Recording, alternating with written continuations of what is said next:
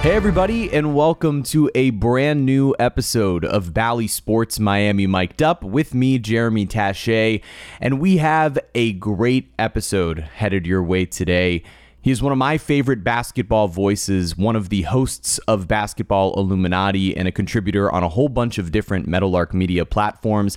Tom Haberstroh joins me today on this episode to review Heat Hawks, preview Heat Bulls and to preview the potential Heat Buck series so long as the Heat advance past this play in round. Plus, we'll also dive into some of the other series around the NBA in this postseason and take a trip down memory lane with Tom as part of his career. Took a trip down to what everyone else refers to as South Beach, what we know as downtown Miami, to cover the Miami Heat. So lots of fun stuff coming your way. But before we get to all of that, some exciting news, both personally and for us here at Bally Sports Florida and Sun. Friday night, we have our first ever alternate Marlins broadcast on the Bally Sports app and Bally Sports Plus. You can also watch it on ballysports.com. It's called Inside the Game Live, where we will be offering you a second Marlins broadcast experience. This one hosted by Jessica Blaylock with our analyst Rod Allen. And guess what? I'll be there as well, participating in this broadcast, my first ever Major League Baseball broadcast, and I could not be more excited. I'll be interacting with all of you on social media, so be sure to tweet at me at Jeremy Taché and interact with us at Bally Marlins. That'll be the important place. Watch along with our alternate broadcast on the Bally Sports app, ballysports.com or Bally Sports Plus, and tweet at me maybe your questions will make it to the air. I'm really looking forward to that one. So, again, previewing Heat Bulls that'll be taking place on Friday night, but I'm hoping you'll be watching along with us on the alternate broadcast of Marlins Diamondbacks as the Marlins are coming off a series win in Philadelphia. Lots of fun stuff headed your way. But first, before any of it, here's Tom Haberstroh. And now, Meadowlark Media's own Tom Haberstroh, a man who is a voice on a multitude of podcasts across that network and beyond. Tom Haberstroh, it is wonderful to have you on Miami Mic'd Up today. Thank you so much for joining me. This is an honor and privilege. I am just the face of Miami Heat basketball, the Get voice outta of Miami Heat basketball. Uh, man, I'm just, it's an honor. That is, uh, first of all, way too much. Second of all, I, I don't, I really truly don't know how to respond to it, and I, I won't have it. Uh, the, the first question, the first question that I have for you is actually the same one I ask everybody who comes on this podcast, which is outside of basketball, outside of work, what is something recently that has brought you joy? Uh, my daughter, uh, she's six years old. She just figured out that when you do multiples of nine and you add the f- digits together, so 9, 18, 27, 36, 45, when you add the digits together, they equal nine. And she just was blown away by that. And I was like, oh my God, this is magical. So, like, I'm I'm a math nerd. I, uh, Yeah. I'm a research guy, and so I love just digging into the numbers on th- some things. And my daughter, just the magic in her eye of like, this is this is actually happening. Like you can do that. It just it brought me so much joy. It's it's one of the great things about parenting is when your kid just the light turns on about something, and it could be just like you know, oh, I really like this particular flower, or I love this song. She will play um, Coldplay, uh, "Sky Full of Stars" nonstop these days. And H- so how old is she? Just, How old is she? She's six. Yeah. Amazing. That's amazing. Well, I mean, I imagine in parenting that that those moments have to be the sweetest, and specifically with this one, to see her kind of taking after you on something, having math be something that lights up for her. I feel like it's like you know when Vlad Guerrero saw Vladdy Jr. hit for the first time, and he was like, "Ah, he's got it." Also, there you go. it's totally cool if she wanted to go in a different direction. And like basketball, for example, she loves ballet, she loves soccer, she loves swimming. Those three things I'm totally terrible at. and I will support her if she wants to do karate one day. Awesome. But it is cool, like, um, just seeing Jeremy, the um the puzzle pieces fitting in her mind and just the wonder in her eye of like Oh my god, that's how it works. Oh, there's like a there's like middle little magic kernels cool. in math. That is so cool. So I, that was awesome. Um, that just happened this morning. So a front of mind. So th- that is a that is a nice intro question. Good. Well, thank you, and that was a perfect answer. That's exactly the type of thing I was I was hoping we would get to. Um, something really happy and wonderful before getting to uh, something not so happy and wonderful, which is uh, the Miami Heat and the Atlanta Hawks. You know, I, I I planned to speak to you today. We're speaking on on Wednesday afternoon with the full idea of hey, we're going to be previewing the Heat and the Celtics in a series that I was hoping would be striking fear in the heart of every Celtics fan, and instead we're here with the result in hand from Tuesday night. Heat losing 116 105. It feels like just about everything that could go wrong for the Heat, everything that they couldn't do, everything that could break right for Atlanta, it all was a, a catastrophe of errors. So, Tom, what did you see in this game? Was it schematic? Was it work? Was it luck? What was at play in this this matchup between the Heat and the Hawks? They got waxed on the boards. Yep. That's what it comes down to. Ball game, twenty six to six on second chance points. Um, that's just unheard of for an Erik Spoelstra Miami Heat team. Just that's an area of the game that is willpower, is focus, is energy, and they usually have that in spades over their opponent. And um, you know, you say everything that went wrong could go wrong, did go wrong, and I'll just flip it on its head. Like if I had told you, Jeremy. that Kyle Lowry would score Right. 33 points and Tyler Herro would score 26 Blowout. and the and the Atlanta Hawks would shoot 59% on free throws and 24% from downtown you're saying let's go up to Boston right, Right. That's a 30 point win for the Heat most games this season. And actually, the the numbers here, um, teams with those numbers this season of their uh, they're shooting less than 24 five percent from three and less than 60 percent from the free throw line. Teams that did that stunk it up from those two categories in shooting. They're one in seven this year. Wow. And in the last 10 postseasons, those teams again can't shoot a lick at the three three point line or at the free throw line. Last 10 postseasons, 3 and 13, Jeremy. No. So the Atlanta Hawks ran away with this one in Miami where they've been just dominated. And Trae Young just last year had one of his worst playoff series of his career. And look, Jeremy, when you look at ESPN.com, hmm. where I used to work for 10 years, and see that 17 out of the 17 respondents to the question, who's going to win this play in game, Atlanta or Miami, and 17 went with Miami. I think that doesn't give enough respect to what Quin Snyder has done in the, se- in the sure. second half of the season. Uh, Trae Young, what he did to the New York Knicks a few years ago, and what he's done, maybe not to the Heat recently, but man, 17 zip on that just seemed to me like a little overboard. And as you saw in this game, no pun intended, overboard, they just crushed the Heat at that part of the game. And that's it. That was it. Um, it's just, I, I want to say it was a one game blip, but like schematically, personnel wise, like Kevin Love and Cody Zeller just oh, didn't play. They basically Right. didn't play. Um, they didn't go to zone almost at all in this game. They're the most zone really heavy team in the league. They didn't go zone. Um, I mean, I think three possessions. My guy Couper Moorhead pointed out. Um, so it just it didn't seem like they really knew that what they wanted to do in this game, um, their identity, so to speak. It wasn't really apparent, and I think they let this one get away because they had a lot of things going right for them. But Jimmy Butler in the fourth quarter, uh, 0 for 2 scoring, no assists. I think that's the first time in the last three years or so that he's been over in both the points and the assist column in the fourth quarter. So some things were like, that's Miami Heat basketball. Other things, total blip.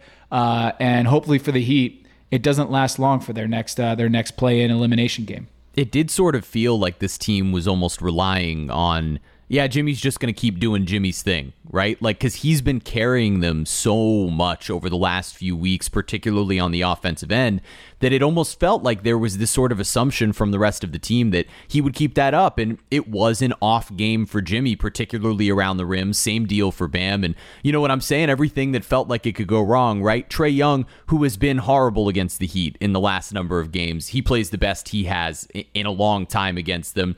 That's in part because of their defense, but a great game from him. The Heat struggle to shoot. The role players don't produce anything. And then a, a, place where they were good all season long. They, they were one of the best defensive rebounding teams in the league all year long. And that's the place where they struggle. And when you talk about identity, you know, it felt like the Hawks had a plan here, which was basically every moment where they saw Bam Adebayo out in the perimeter, just shoot because we're going to get the rebound. 17 offensive rebounds off of three point attempts yesterday, which was unbelievable to me to see. And you saw so many of them was just bounces, you know, the ball just not going anywhere near the Miami Heat because Atlanta was out muscling them underneath. So really a, a disappointing, you know, effort all the way around for the team. Yeah.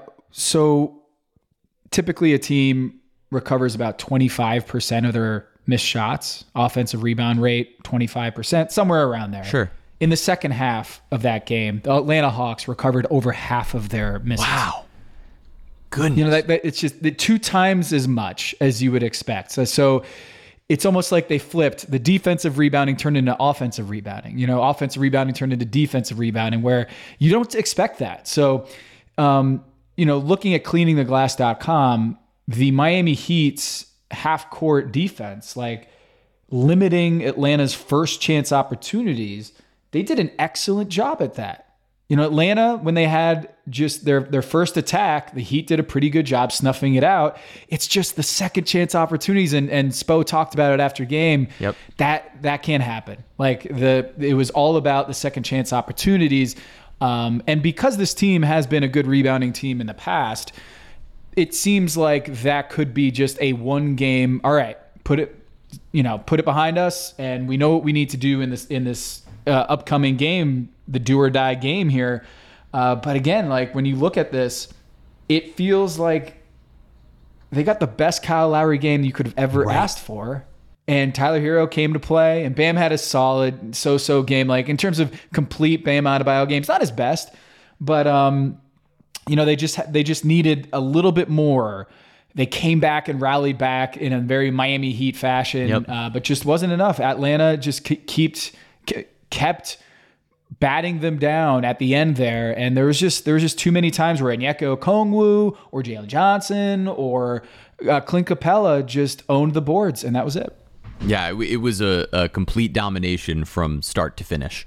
So now the Heat host the Chicago Bulls on Friday night in Miami, 0 3 against the Bulls this season. So Obviously, the Heat have struggled with Chicago thus far throughout this season. What makes them a tough matchup for Miami? And if the Heat are to come out on top and play their way into the postseason, what will the X factors be for them?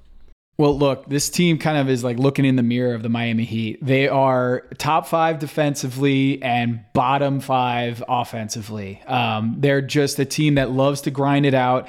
Uh, they love the mid range with DeMar DeRozan. They've got a new identity with Alex Caruso and Pat Bev in the backcourt where it's just they're going to be inside your jersey the entire night. It is so hard to go against one of those dudes, but Pat Beverley, two of them, they're going to get under your skin and it like it would not surprise me, Jeremy, if like there's three little brawls between Pat Bev and Kyle Lowry for and real. Butler. For real. Right? Like it just seems like we're destined for especially with the testiness after uh, after the game against Atlanta. Like with where everything is at and the desperation that'll be on the line, it does feel like these two teams would have that type of matchup of, of sort of ugly basketball and a lot of testiness. Yeah, and and I don't want to discount how good Zach LaVine has been over the last month or two of the season, averaging 27 points per game uh, since March 1st on 52% shooting from the floor, 39% from downtown, and 87% from the line. I mean, he's playing like Kevin Durant out there. Um, and so you always have to make sure that when there's a, Zach, a healthy Zach LaVine out there, uh, you have to get you know different actions at him, and it's so hard when you got a scorer like DeMar DeRozan who's just so creative and one of the best shot makers in the game. It's hard to put too much attention on a guy like Zach LaVine when you have a Vooch and a DDR out there. But that's that's what it's playoff basketball is all about is there's going to be tough matchups.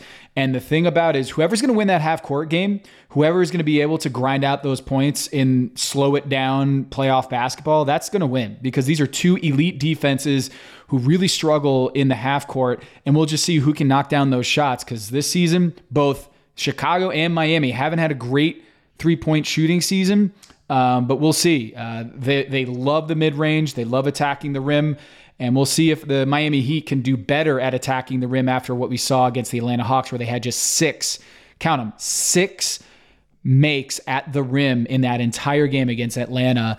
Uh, they got to turn that around against Chicago. So let's say the Heat do get through this play in matchup. They end up going to Milwaukee and they take on the one seed Milwaukee Bucks, a team that that seems in a lot of ways sort of unstoppable. What makes this team so uniquely dominant outside of, you know, the obvious of, hey, they have the former back-to-back MVP in Giannis Antetokounmpo? Yeah. What's crazy about them is they've had only 33 games with Khris Middleton this season. Mm. And they still were the number one seed in the Eastern Conference. With Khris Middleton on the floor, um, they're just like a 70 win team. Mm. Um, we like to think that they're taking a little bit of step back from you know the championship level. Um, you know they don't have uh, a lot of the same rotation, but the continuity is there. Jrue Holiday, Giannis, Brook Lopez, Bobby Portis, Middleton, Connaughton. When they're on the floor, uh, they're as tough to beat as anybody in the basketball game. The whole thing. Um, so with Khris Middleton on the floor, uh, that's going to be huge. Uh, how healthy can he be? Um, how healthy is he going to be able to uh, exert himself on both ends of the floor? The Heat are going to try to exploit that matchup. Um, but with them, with Khris Middleton on the floor, they're 25 and 8 this season, an elite clip. Um, but we'll see. Uh, this is this is Giannis, a team that absolutely embarrassed the Heat a couple years ago. Uh, we've seen time and time again the Heat when the backs backs against the wall when you expect them to be down and out from recent um, experience that they punch you right back. We'll see what happens with this Milwaukee Bucks team, but man, they had their number a couple years ago against Jimmy and the and the squad. I know, I know Erik Spoelstra is going to have some tricks up his sleeve. Well, and and let's go there for just a second. You know, this is a Bally Sports Florida and Sun podcast. We are by our slogan, the heart of the fan. So uh, realistically, rooting for the Heat to win, covering this team locally, if I'm looking for a reason to say, hey, not necessarily that the Heat can beat Milwaukee, because we all know that's a long shot, but hey, the Heat can put up a fight. The Heat can scare Milwaukee. The Heat can put some fright into those fans in Bucks uniforms. What would be the factors on the Heat that would have to go well for the Heat to be able to, like, you know, strike some fear in the number one seed in the Eastern Conference? if you have Kyle Lowry and Kevin Love on your team, you're gonna take some charges. There you go. It's gonna be an absolute charge party. Like that Giannis barreling down the paint. I like this. the only way that the Miami Heat are gonna win this. that series is if Kevin Love and Kyle Lowry just decide I'm retiring after this series. Like I'm that's gonna, it. Right. I'm just gonna take Bose. I'm gonna we're gonna have Giannis average two, you know two and a half offensive fouls a game, and that that's how you're gonna get it done. That's it. Is that they're just going to be crash test? I love that. Like it's the only because because a that that makes him not want to go into the paint, right? If you build a wall and then the guys, you know, take take charges, that's a to dissuade him from going and attacking the rim, and b that's to put him in foul trouble. Um, and so that is kind of the only way that you can guard Giannis at this point is walling off the paint, and if he lowers that shoulder uh, just take that charge. And so Kyle Lowry, um, Kevin Love are two of the very best they in really the game are. at it. Um, they they've got it down to a science. It's gonna take something like that for them to throw a wrench in this whole series because they're so good offensively and defensively. The continuity, well coached. They've already won a championship together. Um, that's going to be so hard for the Miami Heat that have struggled to find who they are this season, whether they're just an, an elite zone defense team um, or whether they're kind of like the Jimmy Butler, Kyle Lowry pedigree. We're just gonna muck things up and and play things in the half court and overpower you. It's just trying to get all of those things firing on all those cylinders has been difficult for the Heat this season, and uh, we'll see. But man, the Milwaukee Bucks are going to be such a tough out, and with you know Khris Middleton, we're going to see how healthy he is in that knee. Um, get Giannis in foul trouble and hope that Khris Middleton isn't 100% because otherwise it's going to be just like it was a couple years ago. It just feels like the uh, the old baseball saying "Spahn and Sain and pray for rain." It, it, it's sort of that level of just all right. We'll throw it out there, hope to draw charges, hope Jimmy goes crazy, and see what happens. Um, but let's let's get to a couple of outside of Miami playoff questions before we get to a little bit about your career. I'm wondering what what is the first round playoff matchup that you're most excited to watch? Oh, it's Golden State, Sacramento. There's Has no to doubt. be right. I mean, there's there's there's no doubt why the NBA put that game in the prime time eight o'clock start uh, on ABC because that is the best storylines. You have Sacramento being in the playoffs for the first time uh, since 2006, since Rick Adelman was the head coach. Um, 2006. I mean, it's just it was a different world. I don't even know if the iPhone was around in 2006. I don't I don't Um, think it, I think that's 08, so I think you're right. I think you're right. Now I have to look it up. Entire iPhone generation since the Sacramento Kings has been in the playoffs, and it's such an exciting brand of basketball. They're like the best fast break team in the country. I mean, in the NBA, you've got the team that just goes at the rim nonstop. The complete opposite of the Golden State Warriors. The Warriors love to spread the floor and get three point shots and have some shots from around the arc. Uh, they're not a team like the Miami Heat that that pounds the uh, pounds the paint. Um, and then you just have like the local regional aspect of Right. the Sacramento Kings fans would love nothing more than to kill the Golden State Warriors in the playoffs. Like there, there, there isn't maybe the Lakers. Maybe the Lakers Sure. would cont- would be in that conversation, but schematically, you just have this up tempo former Steve Kerr assistant coach Mike Brown. Who's got the best offense in NBA history in terms of points per possession, uh, going against Draymond, and and Stephen Curry. It's just Vivek Ranadive, the former minority owner of the Golden State Warriors, going to the Sacramento Kings and starting up his own franchise, his own team. There's just so many stories. Harrison Barnes, Yeah. former NBA champion from the Golden State Warriors, going on to the other side and trying to take them down. It's just it's an amazing series. I ha- actually have the Golden State Warriors as the favorite in the Western hmm. Conference. I just think when you have Gary Payton II coming back from injury, uh, you have Andrew Wiggins coming back from his long layoff, Steph Curry, Klay Thompson, Draymond Green are healthy. That's my championship team. Um, I've just been a big Steph believer over the years because I think we've never seen anything like him. So it's slow for people to appreciate what he does and how he warps the game. He's Shaq from 30 feet, just drawing all that attention from behind the arc. Uh, I think it's going to be an amazing series because of the the schematics of the fact that they're the anti Miami Heat, the the the Sacramento Kings, best offense in NBA history, one of the worst defensive teams in the league. Right. And as we know in the NBA, you need to be elite at both ends to win a championship, and I think that's the Golden State Warriors, not the Kings. I think it's interesting to hear you say that the Warriors are still your favorite despite being a six seed, but it makes sense. I mean, they're the Warriors. They've been through these challenges. I will update you here. Uh, first iPhone was released June of 2007. So, yes, uh, the Sacramento Kings have not been to the playoffs since the iPhone came out, which is insane.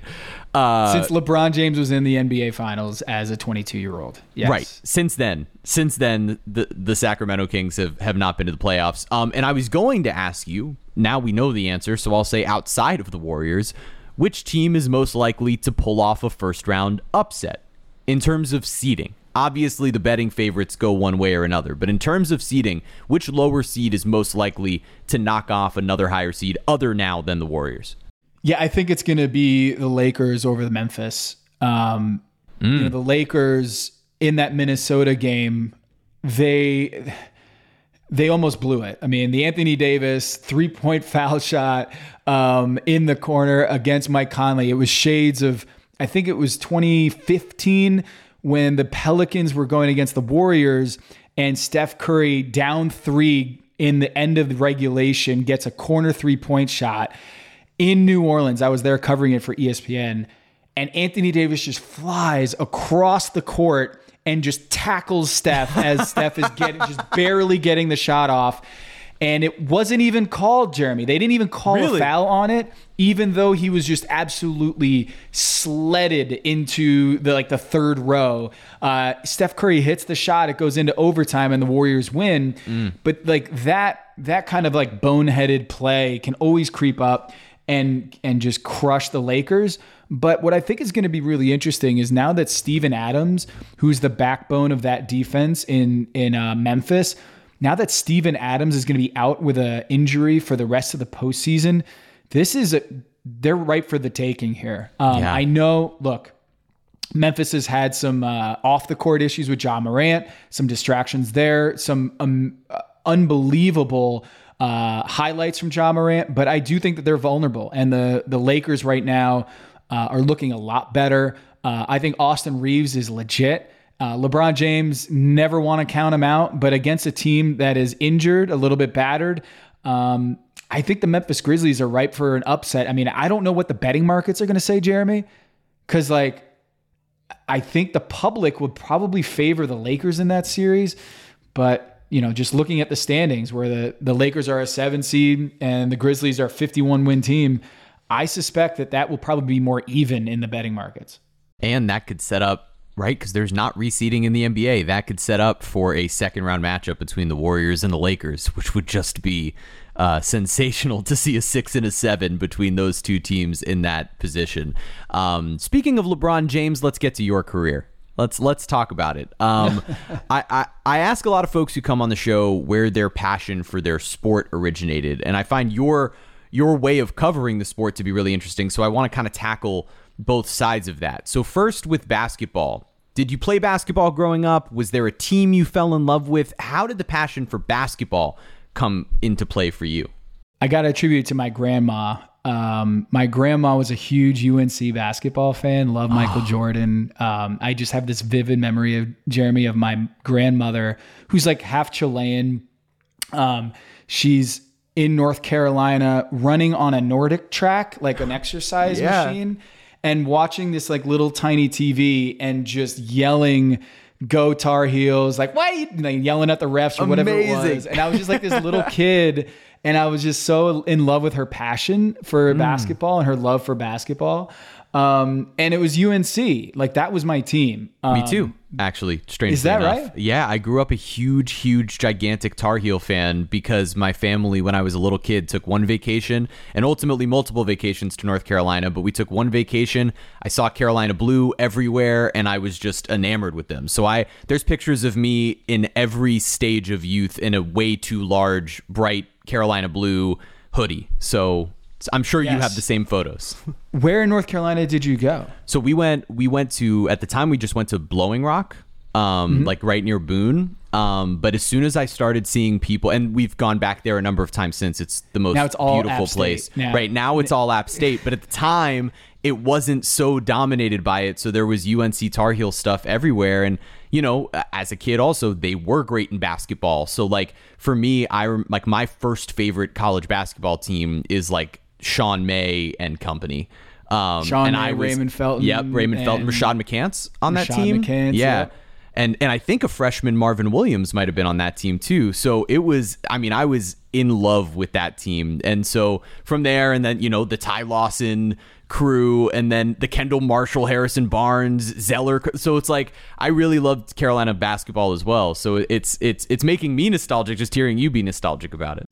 Well, it's weird because I grew up outside of New York City, and my dad was uh, from Boston. So like, I was in Knicks country, and I grew up in Knicks country, and then my dad was kind of like he was a Celtics fan, but more so a Red Sox fan. So like, it was just very natural for me to gravitate to college hoops, and and those when I those who are young now don't realize how fun college hoops used to be because so it fun. wasn't one and done. You were invested in these players, and so you could watch Jerry Stackhouse and Rasheed Wallace, Eric Montross, uh, Shammond Williams, um, and and all the other guys, the greats in in a- the ACC uh, and have this like just this thing inside you that hated Duke with every being. yep. It was just it was it was unlike anything you could get in the NBA. Just these rivalries, and so that's kind of died with a lot of the one and done and just the the, the changes to the NCAA system.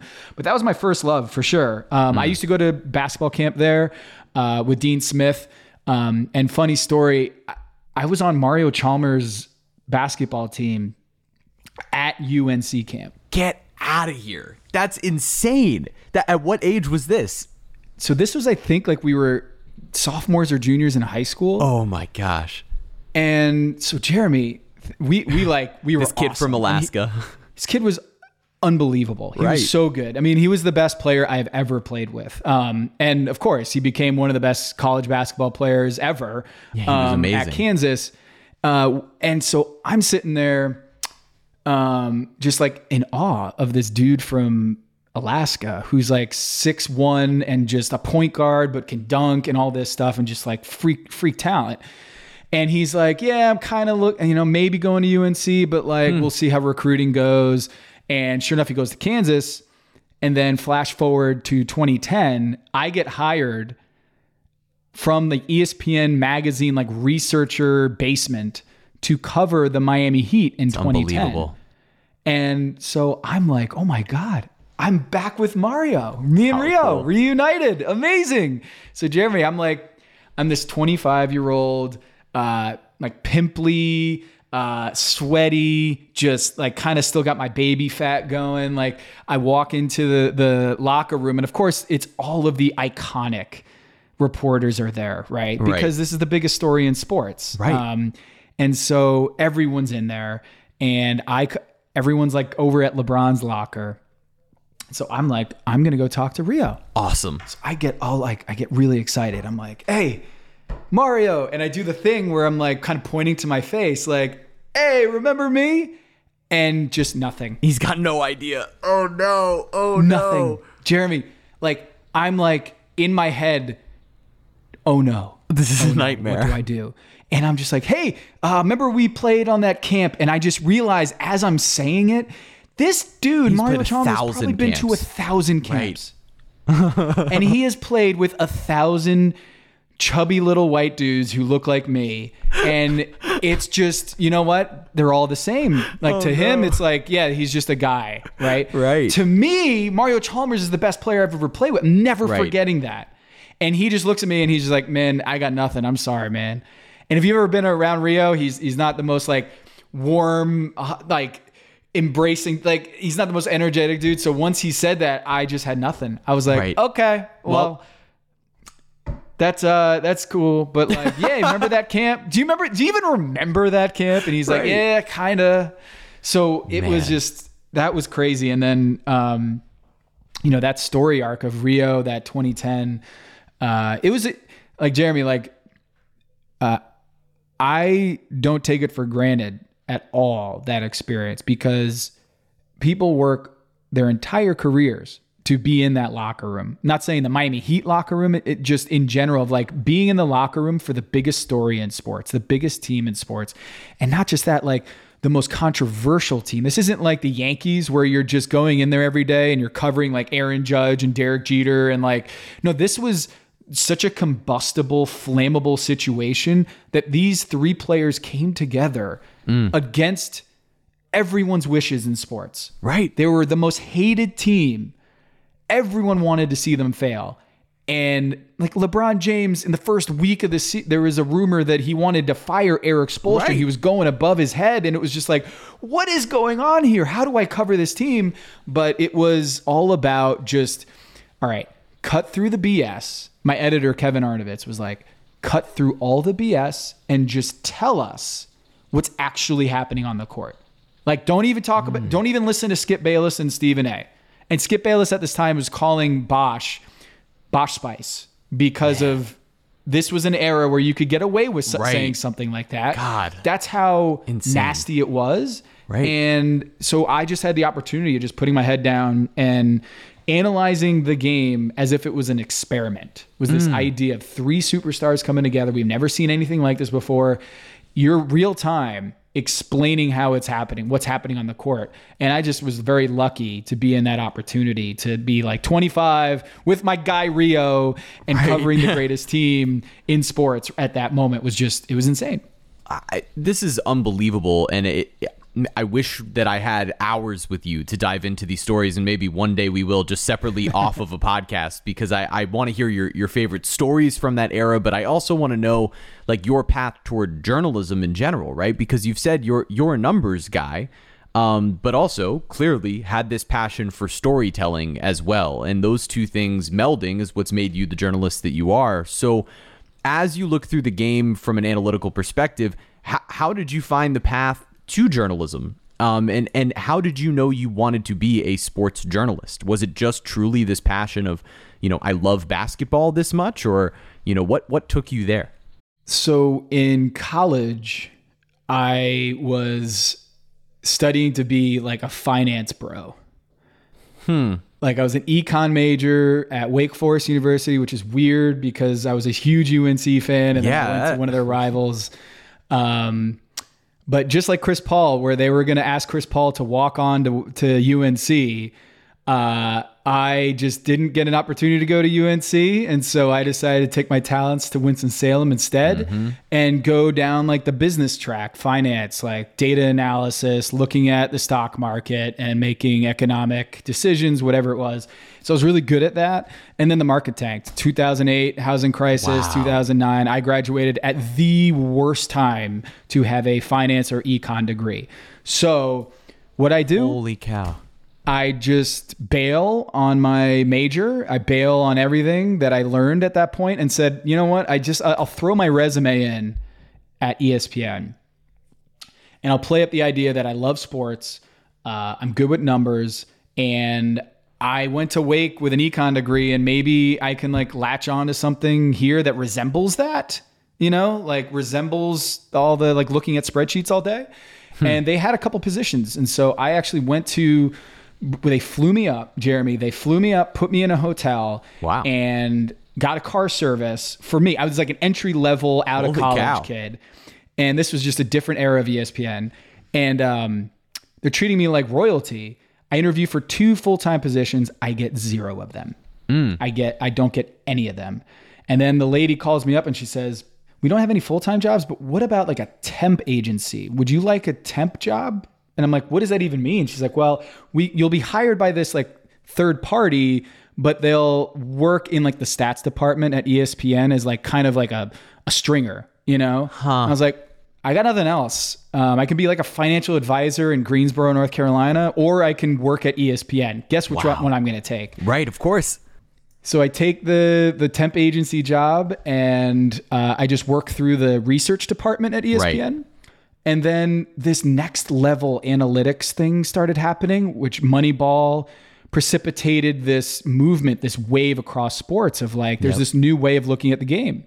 So, um, baseball was my thing. I was really good at baseball. I was writing uh, blog posts about baseball. And then I realized like I love basketball. I played basketball through high school. Um, couldn't I do this stuff at, in on the NBA. And they were mm. like, yes, let's do it. There's only one guy, John Hollinger, doing this, but there's like 70 others in baseball doing sabermetrics. Why don't you just come over here and Amazing. ditch that line and run to the front of the line over here? And that's what I did. So I never actually took a journalism class. I actually didn't see myself as a journalist. I saw myself more as like an analyst mm. who could write, you know, could drop charts, write the story.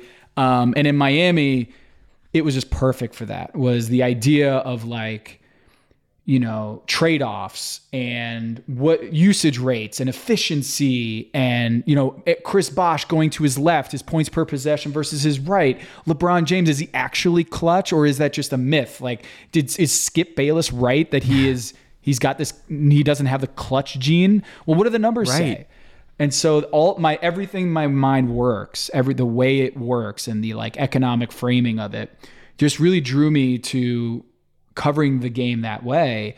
And luckily I just rode that wave. Like I I was so lucky just not not only the analytics and sabermetrics movement was happening in baseball and, and, basketball, but this other thing was happening was LeBron James was happening. It's amazing. And I was able to just ride both of those waves into that career.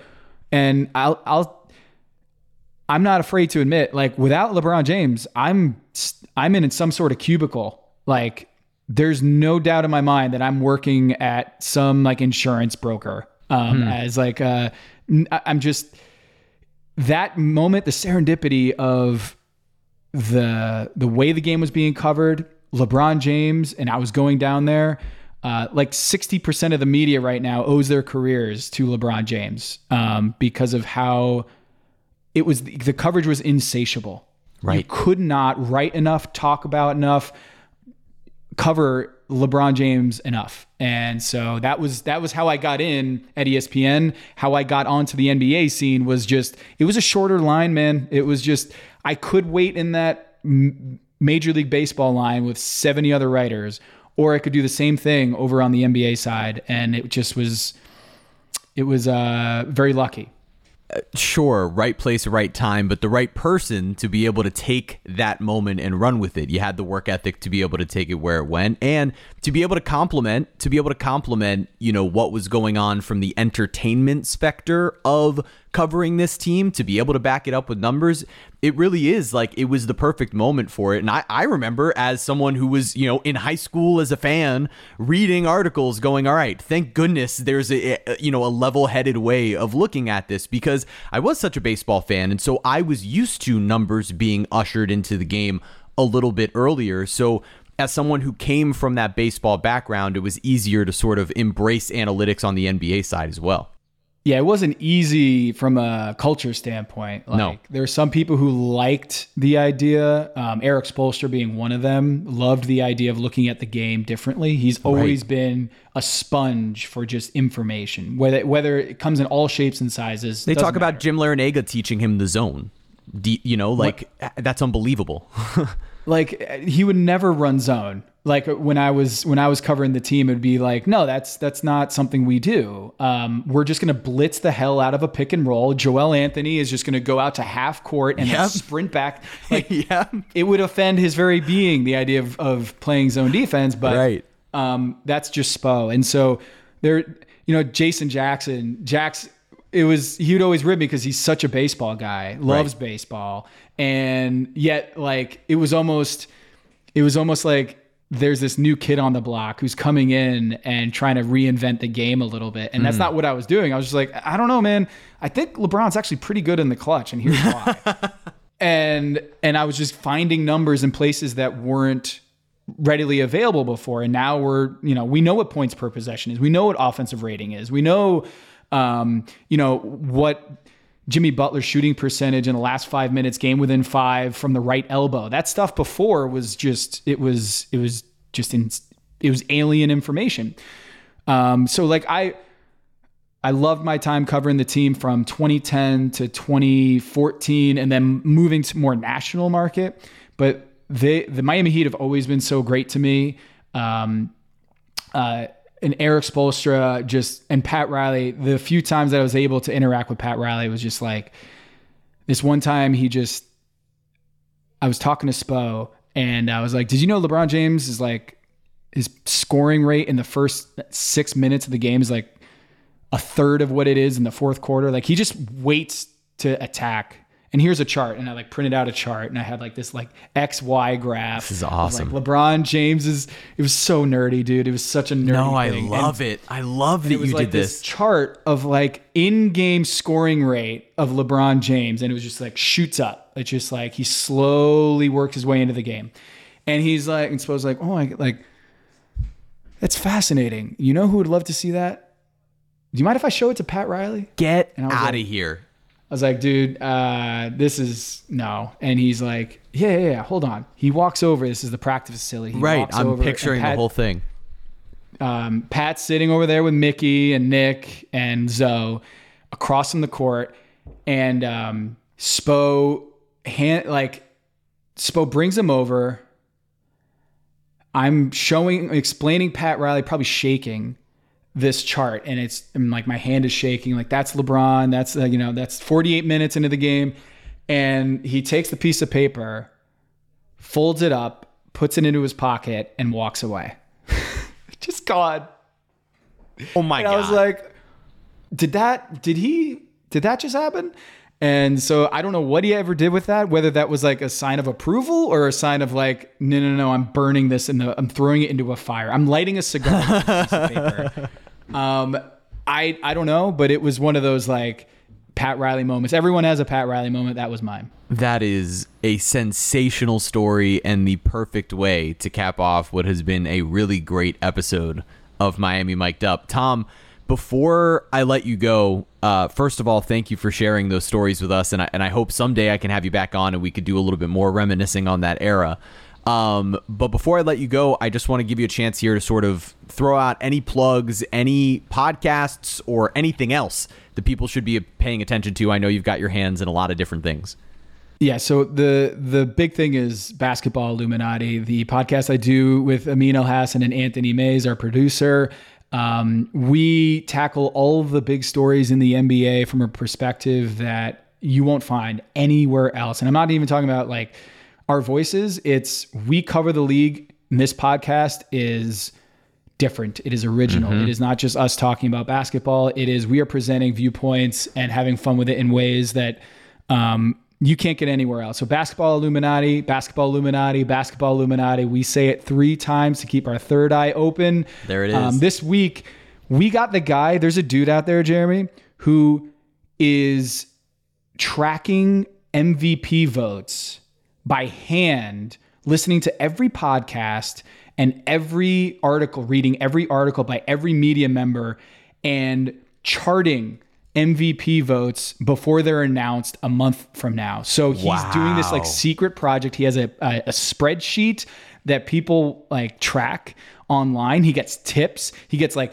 hey, this French reporter just talked on local French TV saying that Joel Embiid is his number one uh, Wow. MVP vote. Wow. And he just charts it. So we we reached out to the dude, and it's a really cool story, um, and one that like the NBA is going to announce in a month who the MVP is. We already know who's going to be the MVP. Find out. Listen to the Basketball Illuminati podcast because this dude is secretly tracking who is going to win all of the MVP votes, and it's right there for the taking. That's a phenomenal tease. Uh, I love Basketball Illuminati. All of you should listen to it. And anything else Tom Haberstroh does. Tom, thank you so much for joining me today on Miami Mic'd Up. Thanks, Jeremy. Thank you for listening to Bally Sports Florida's Miami Mic'd Up with me, Jeremy Taché. And a special thank you to our national sponsor in Southeast Toyota. Visit your local Toyota dealers or Toyota.com today and take advantage of the amazing deals on their full line of vehicles. No matter your destination, Toyota goes with you. Toyota, let's go places.